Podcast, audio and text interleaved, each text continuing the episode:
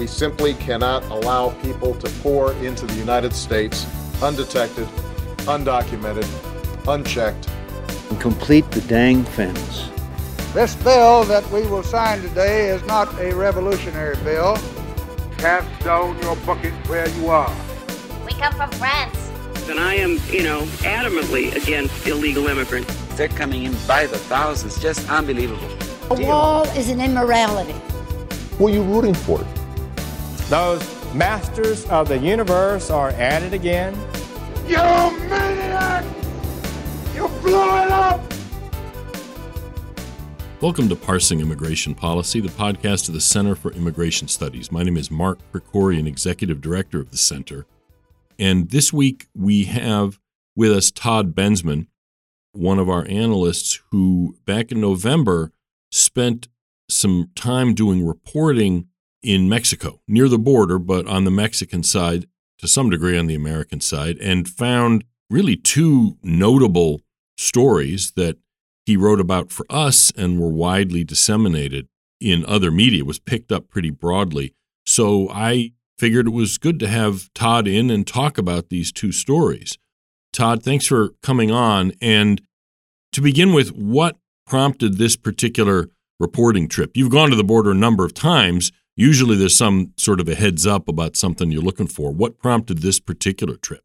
Sure. Well, there was reporting about a new shelter that opened in Tijuana that was expressly for Muslim migrants. Apparently there was perception of enough demand, there's enough of that kind of traffic coming through that it would support a shelter for Muslims. And because I've written, America's Covert Border War and have written otherwise about that particular national security interest, that caught my eye because it's the first and only one like it in Mexico.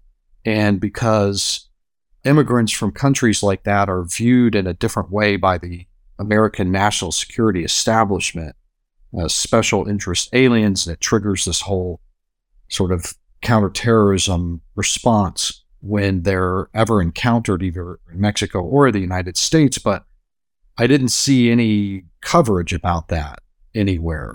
It was all sort of happy, clappy kind of news about, hey, isn't this great, a new shelter for Muslims in Tijuana, right? Yeah, it was pretty clappy. And so I decided as soon as I could, I'd get out there and check it out. So what did you find? Well, I knocked around for a few days in and around the shelter, trying to initially interview some of the guests who were staying there. And I met Tajikistanis and Chechens. Mainly, there were a lot of Chechens there at the time. Difficult to communicate with them in Russian because I don't know Russian and I didn't have a Russian interpreter, but I did have an app on my iPhone that was pretty good for that. So I was able to kind of get the rudimentaries of how they got there and how the Mexican customs treated them and whether they've been interviewed by Americans or things like that. Right. And also, I was able to get inside the shelter eventually and then meet the shelter director who gave me a good hour to interview about these national security questions that nobody had ever asked before. So one thing that I learned was, for example, that the reason that they established this shelter is because there were enough people coming from the Middle East and from, Muslim majority or even minority countries who were, otherwise having to stay in kind of general nature shelters. And it bothered them that they didn't have the right food to eat, religious, halal foods, and weren't abiding by their standards of modesty and separating men from women and didn't have religious services and that sort of thing. So, right. So that was the purpose for establishing this. And it was established by a San Diego-based nonprofit called the Latina Muslim Foundation in June of 2022 at the height of the mass migration crisis, which we forget also really impacts the Mexican side quite a lot too. before you continue, it is sort of, I mean, you got this extensive interview with the director, and she herself is a Mexican-U.S. dual citizen of, you know, regular Mexican origin who converted to Islam. It just seems like there can't be that big a universe of people in Mexico who converted to Islam. No, you know, it's definitely a very tiny fraction of a percentage in Mexico. I think the CIA World Factbook puts that at, you know, under 5% Muslim in Mexico. So it's definitely a rarity.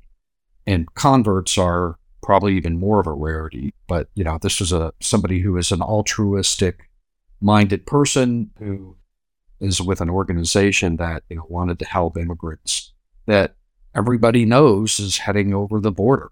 This particular center was situated in a former nightclub that they rehabbed and refurbished, 8,000 square feet, 2 stories. They've got a minaret up there and a dome and a mosque on the inside, classrooms, beds, food, and it's 2 blocks from the wall. So when you're standing out front, you could just look down the street, and there's the street that it's on ends at the wall. Interesting.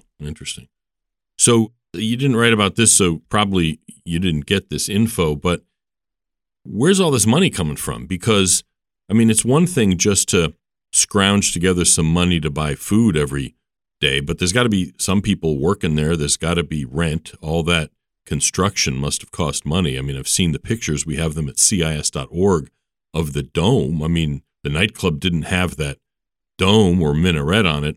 This foundation you were talking about is the one that is funding it, but where are they getting their money? Well, I just asked the question. I didn't really dig into their tax records, but it's retail donation. You know, they hold fundraisers, and, you know, they have friends in the national Muslim groups and other nonprofits give money, and they have, you know, bake sales and things that. But you go to their website, it's got a donate here page, kind of like we do. At CIS.org. Yes. So you talked to the director. What did she say about this issue of potential security challenges, security issues from what the government refers to as special interest aliens?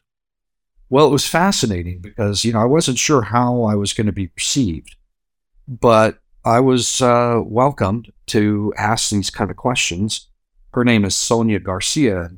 I first met her inside the shelter, and it was a really busy time. There were a lot of people emptying out of taxi cabs out front. And they had families in the foyer waiting to be checked in. And people from Syria were there, and from Tajikistan and Uzbekistan, as I recall. And she didn't really have time for me that day, but said that I could call her when I had a chance back in the States, which I did. And, you know, I just asked her point blank. I told her I wanted to take a look at this from the angle of national security, since the Americans view her kind of guests in a special way. Right. Not that I do or anybody else does, but that the Americans do, and so do the Mexicans.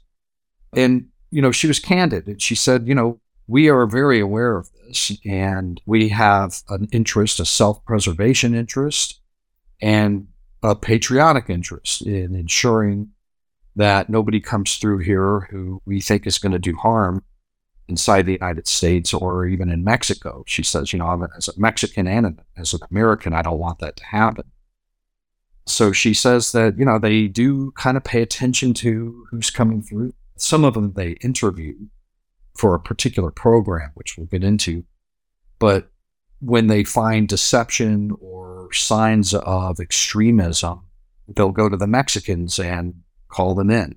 And on a few occasions, the Mexicans will send, couldn't really tell who they're sending, police or, you know, maybe somebody from the embassy or law enforcement comes out and will inspect and interview them and do national security background checks, further background checks on some of them. Right. But remember that this is a nonprofit volunteer staff, and they're not experts in national security. They may not know what to ask. Right. They may not know how to penetrate deception or a cover story or something like that, but they do report it if they can to the Mexicans. Right.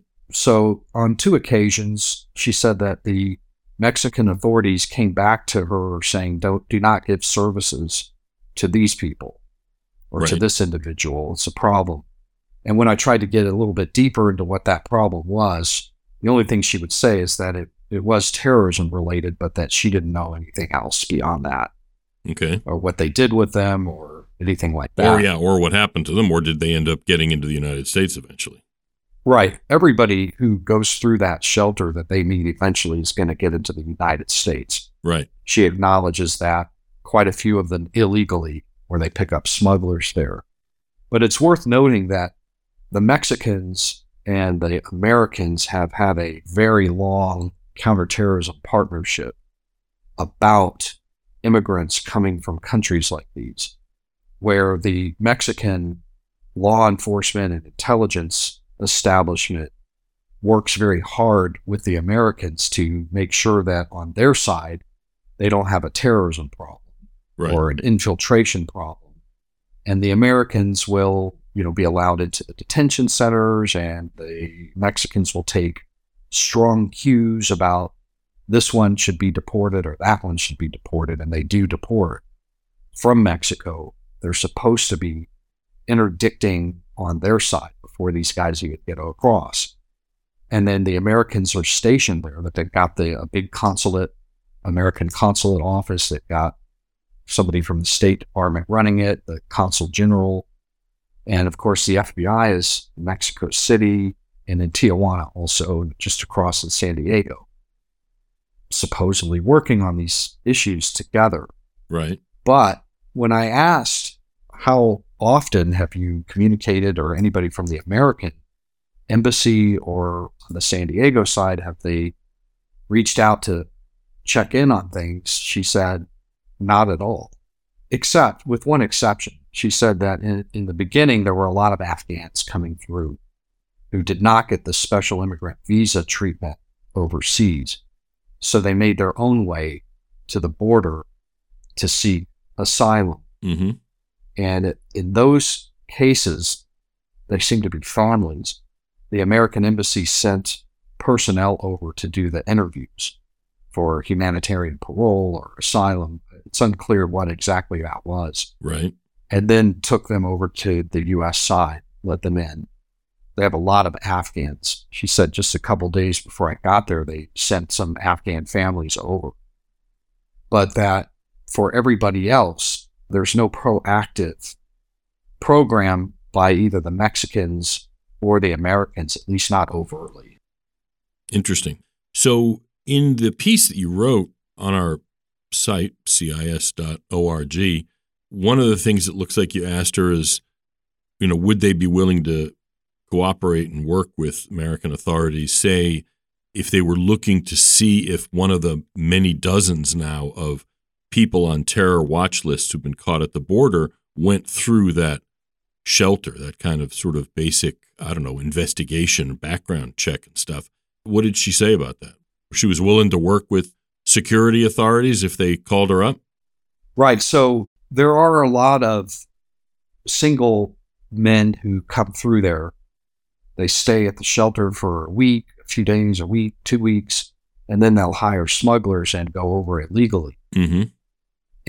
She said anybody who even stays at the shelter has to, hand over their ID, they copy it, they take all their information. I asked her, I said, well, in light of the fact that so many immigrants crossing from Mexico turned out to be on the FBI's terrorism watch list, has anybody ever reached out to you about any of them? Did they stay here? Do you have information about them? Is it worth a check? And she said, no, I've never been contacted by the Americans about that, but we have files, and I'd be very happy to provide whatever we have to the Americans. All they have to do is ask. Right. But they haven't asked, and neither have the Mexicans.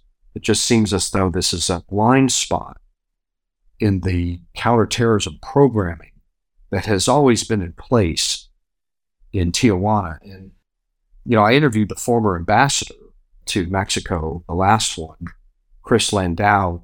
Right. Who's been on this program, actually, several months ago. Yeah, I kind of bent his ear about how should the U.S. embassy be thinking about this. And he said, well, we would obviously have all eyes and ears on that place because it's a rare congregation of special interest aliens in one place. Right. Whereas without that center, you know, they're dispersed. They're kind of hard to find. They slip into the country. So that's a unique opportunity. You know, we wouldn't want to close it down. You know, it's an opportunity. Yeah. Interesting. And then also there was a former FBI supervisory special agent who did all of the U.S. counterterrorism SIA programs. The special interest alien SIA. Yes, who said, yeah, a thing like that, we would be all over that. I would be all over that. There would be no stone left unturned, overtly or covertly. But you did speak to someone who said that because it's a charitable thing or whatever, it's not on their radar. Was that somebody from ICE? Who was it that you had, who had said that to you? Well, I do have intelligence community sources that I check with who have been long involved in these kind of operations and the intelligence about this. And I reached out and said, hey, is this thing on the radar? To what extent is this on the radar? One particular person who's with DHS is about all I can tell you, is to protect their identity. They do transnational criminal investigations inside Mexico. Told me that that place is off limits, that it's been put off limits for any kind of special investigations that they would normally do that are not necessarily terrorism related, but that would be smuggling related, that they would normally target at a place like that. Now it's off limits. And it's off limits because the U.S. authorities have said that they're not allowed to look into it? Yes, it's regarded as a humanitarian place of altruism and to be left alone. Unbelievable.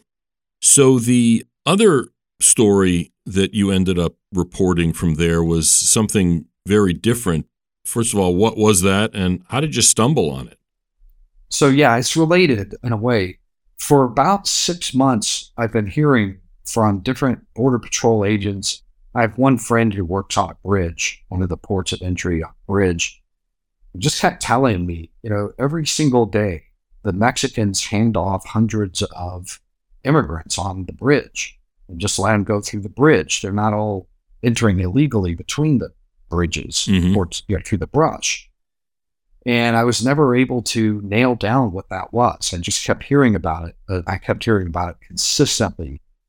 And, when I went to Tijuana, I visited a couple of shelters, and what the shelter managers were telling me sounded just like what I was hearing. Everybody in the shelter was actually in a queue, a line, to get a handoff on the bridges at the ports of entry. In other words, rather than sneaking across, they were coming in legally? Yeah, and there it wasn't just a few, it was thousands. And that it was happening at all the ports of entry. And so it was kind of this widespread thing, not like a pilot program or something. And these are people without visas. In other words, this isn't the normal traffic, which happens every day at every port of entry. These are people who otherwise would have been illegal aliens. And so there was some program that we were that basically let them, waved them in, kind of.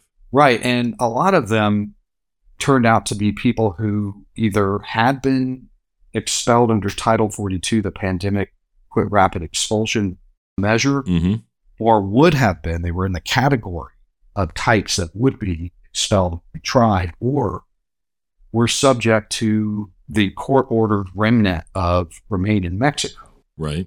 Some were still being pushed back under return to Mexico, but they found that they could just turn right around and enter this other queue and get in that way. And what is this program that they're using? So it doesn't really have a name, but it is humanitarian parole program. And the way it works is that you get in queue in a shelter, lots of shelters. There are 8 or 9 or a dozen different shelters in Tijuana alone. They have to keep expanding because the demand is so great. So they get in the queue and they sign up, and all these NGOs are in these shelters helping them to gather the required paperwork that the Americans require. Once they gather up this paperwork, they have the Mexicans, the government of Mexico, Tijuana actually, their municipalities have the responsibility. Enter the material and the names into a CBP secure portal that they all have a password to. Then they load them up on a bus and drive them over every morning, and Mexican I&M walks them over and hands them off to the Americans. And this is going on every day, several times a day at San Ysidro.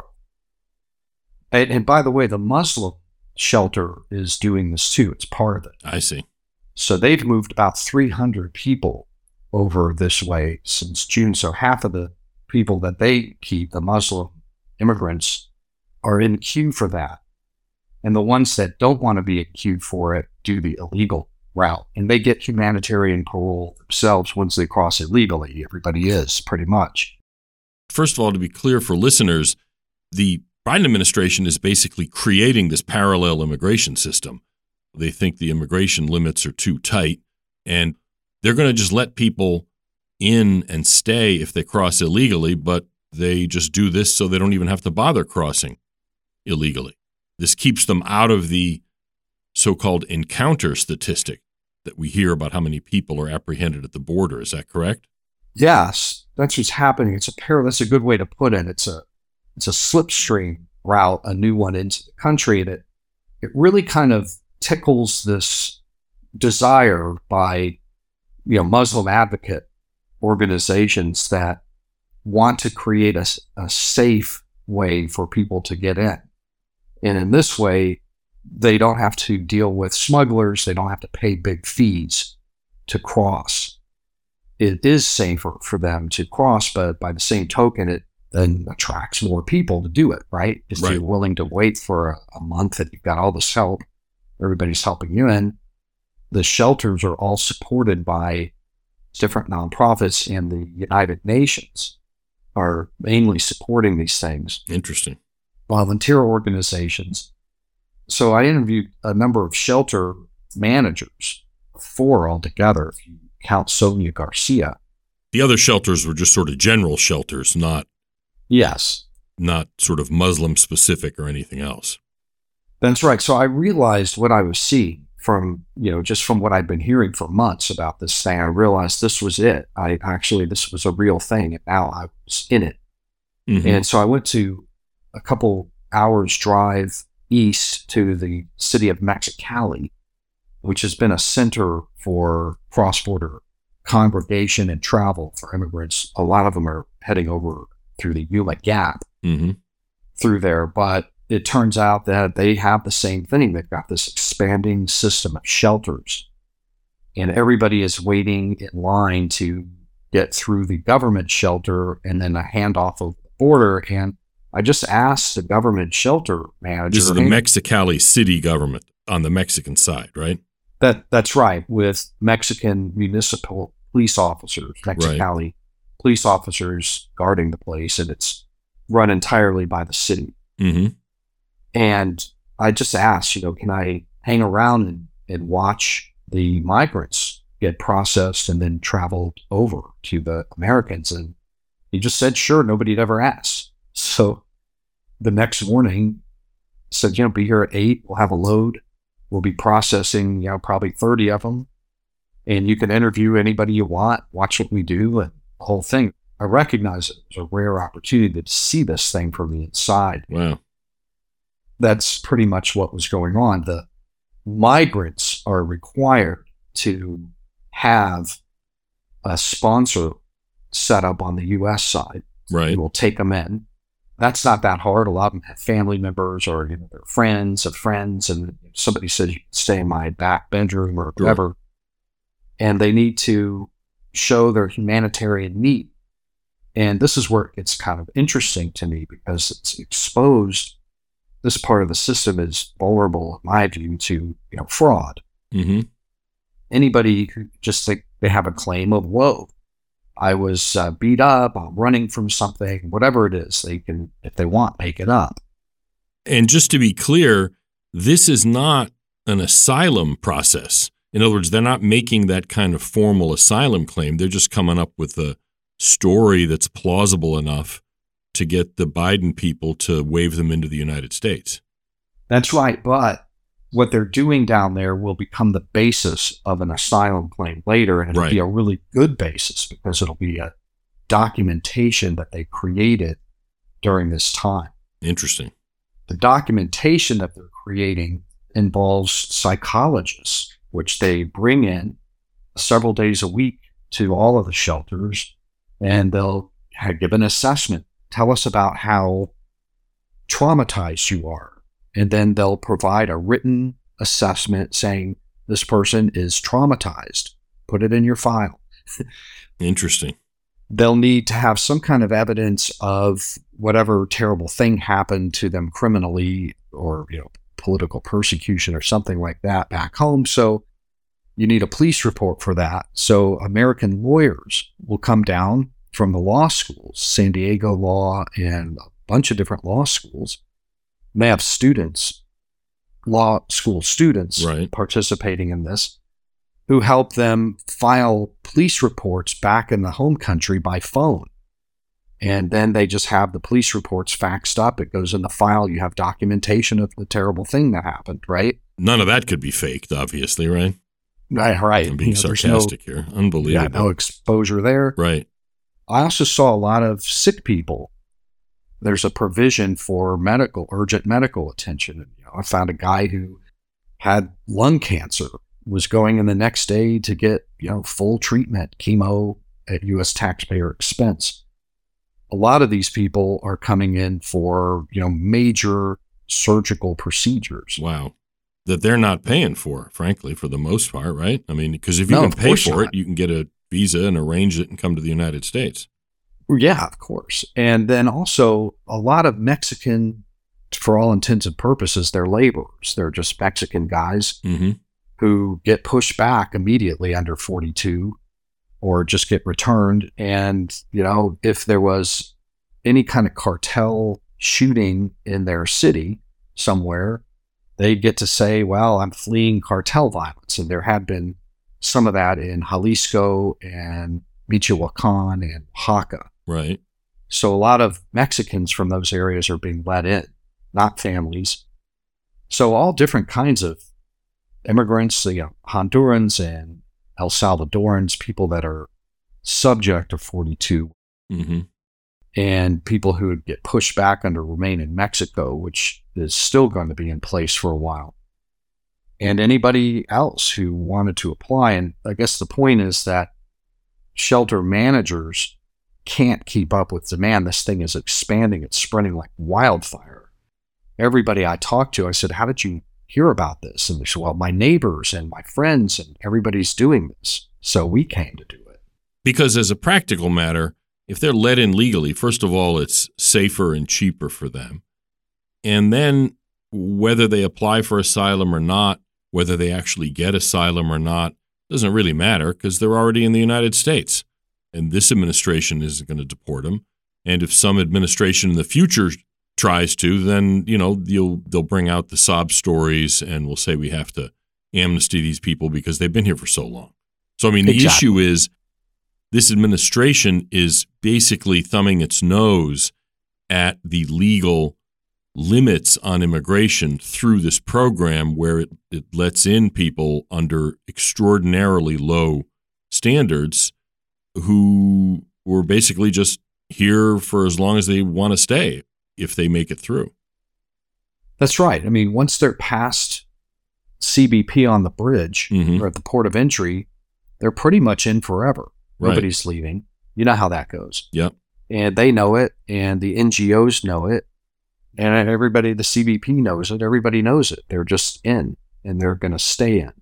In a sense, it seems like this is the administration's sort of pre-planning for the end of Title 42, which will result in, by the time you hear this, may already have happened, although that's, it's not clear whether it's still be in place or not. But if and when Title 42 is ended, everybody understands the numbers are going to go way up of apprehensions at the border. In a sense, this is a way of cooking the books so the number of illegal crossings isn't as high, and the administration will be able to say, well, look, it's all, that's just legal. That doesn't matter. Illegal alien apprehensions are not climbing. And so what's the problem? What are you complaining about? Right. And it also has established the infrastructure for the day that the administration can implement its quick rubber stamp asylum process. Interesting. Right. That they have created. And for the day that humanitarian parole gets struck down, there is litigation challenging their use right. of this questionable legal authority, which is supposed to be for one-off cases. You know, mm-hmm. the Mexican cop shot a few times is crawling up the riverbank, you know, help me. They're going to parole that one guy in. Right. But not for masses and thousands upon thousands of people. So the asylum process they proposed, where just your frontline USCIS officer can actually bestow permanent asylum on the spot right. if they want, or very shortly thereafter. These bridge operations are set up for that perfectly. Interesting. They can do that. All of the paperwork and all of the material that is collected by the NGOs, questionably, in my opinion, are going to be, you know, in a file folder. They all have these file folders as they are being walked over. Right. It's almost perfectly set up for that. Interesting. Interesting. So this has really been kind of disturbing, what you found down there. And what to me is most remarkable is no one else has been reporting on this. I mean, you've been doing some really great reporting on this, but, you know, why hasn't the LA Times or Reuters or AP or the New York Times been writing about this? It's really kind of remarkable, and it sort of underlines how the media bias isn't so much that the stories are biased, although that happens sometimes as well. It's more like the choice of what to write about and what questions to ask is one of the things that it seems to me is the way you see media bias happen. And my sense is writing about this would be seen as somehow punching down or what have you, and that, you know, immigrants are a protected class, so too much inquiry into what's going on at the border would be problematic. Well, you know, for one thing, it's very difficult to discern this thing. I mentioned to you, I've been hearing about this thing for 6 months, off and on, that they're handing people off at the bridges, and I couldn't get at it. Can't see it. You can't fly a drone over it. Mm-hmm. Like you can, you know, Fox News flying their drones over, you know, 3,000 people that just turn themselves in between right. the ports, because you don't know what you're seeing. You just see some people walking off the bridge with backpacks, and you don't know what their circumstance was or how they got there. Or if you're on the Mexican side, you're in the shelters. If you don't ask the right questions, you wouldn't know that they're in queue. This whole thing is a big line. It's a system. So it's just hard to see it. And then the other problem is that, you know, the administration won't talk about it. They won't right. release the numbers, and they won't acknowledge it. There was some reporting after our piece went up by the Epic Times and a couple of other publications that put in requests to the administration for response, for acknowledgement, for information, and to this day, as far as I know, no response big surprise. At all. They're not talking about it. Right. It's dark. But, you know, in a sense, that's sort of the job of reporting, is to find things that are kept in the dark and bring them out into the light. And the big newspapers and the big wire services, they have lots of people, and they have the wherewithal to have uncovered these stories if they were interested. It's pretty clear to me they just weren't interested. And it's more power to you for having sniffed out these stories and reported on them.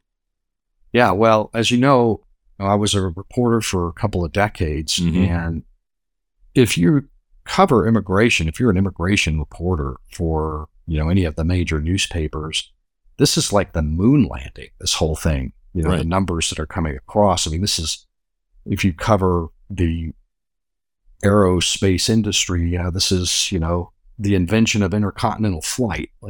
This is the biggest story of your entire life. Mm-hmm. And so I'm always surprised that I don't see any immigration reporters down there. Yeah, I'm not surprised. Writing about this. And in fact, another thing that I'm not surprised about is that you're the one who has written and should be coming out at some point relatively soon what I would consider the definitive book on what were the reasons for the border crisis, how this happened. If you could plug the book a little bit, it would be appropriate as well. Well, sure. Yeah. I mean, the book is called Overrun, obviously a descriptor of what's going on down there at the border. Greatest mass migration crisis in U.S. history by all nonpartisan metrics. Right. So if this is a historic event, then somebody has to start by documenting it. What happened? Why did it happen? What are the basic 5 W's behind this thing?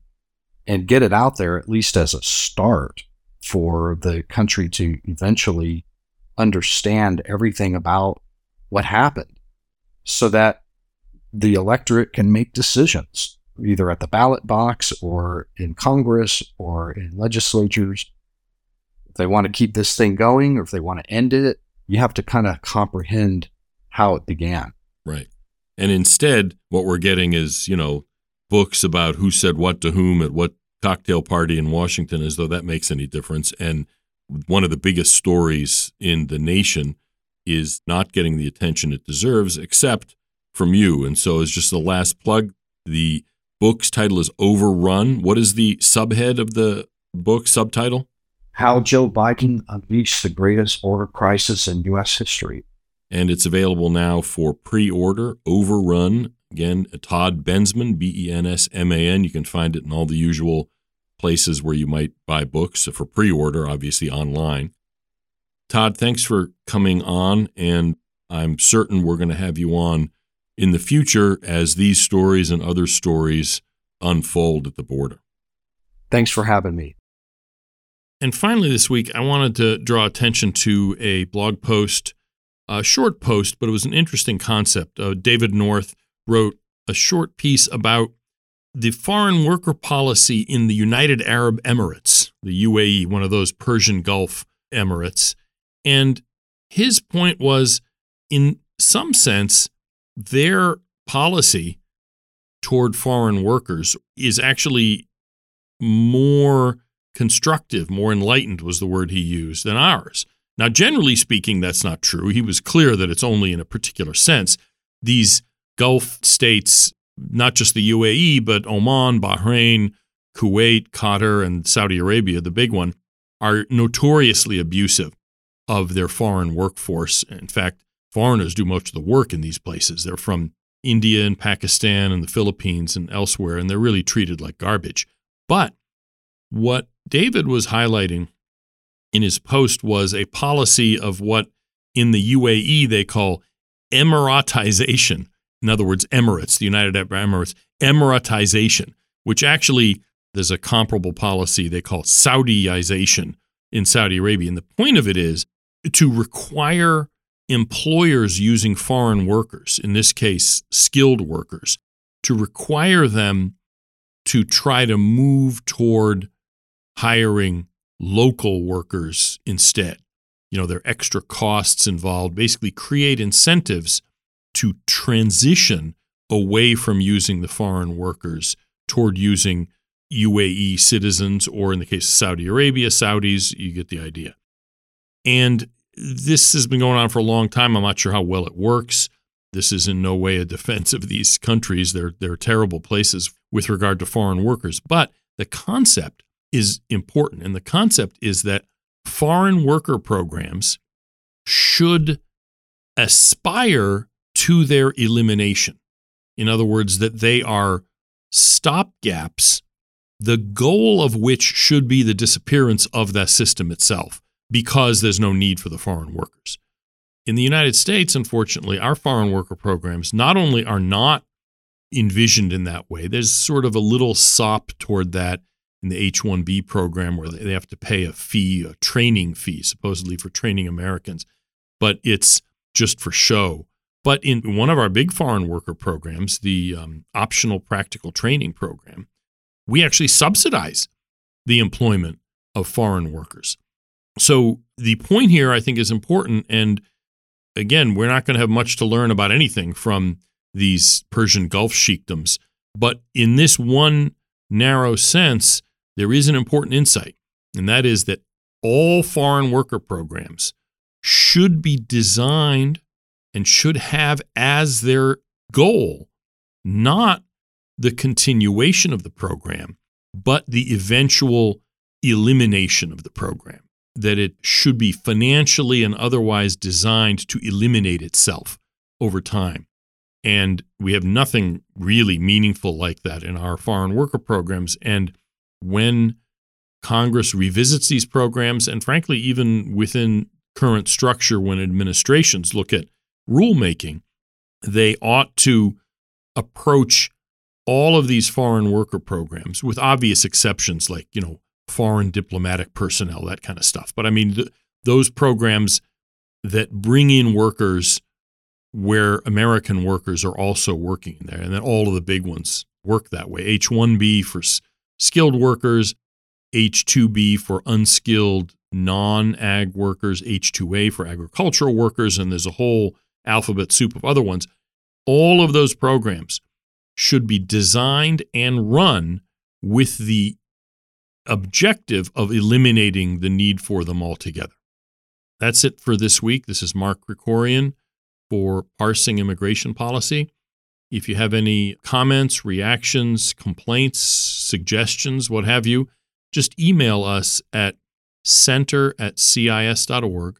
That's center at, and it's CIS as in Sam, Center for Immigration Studies.org.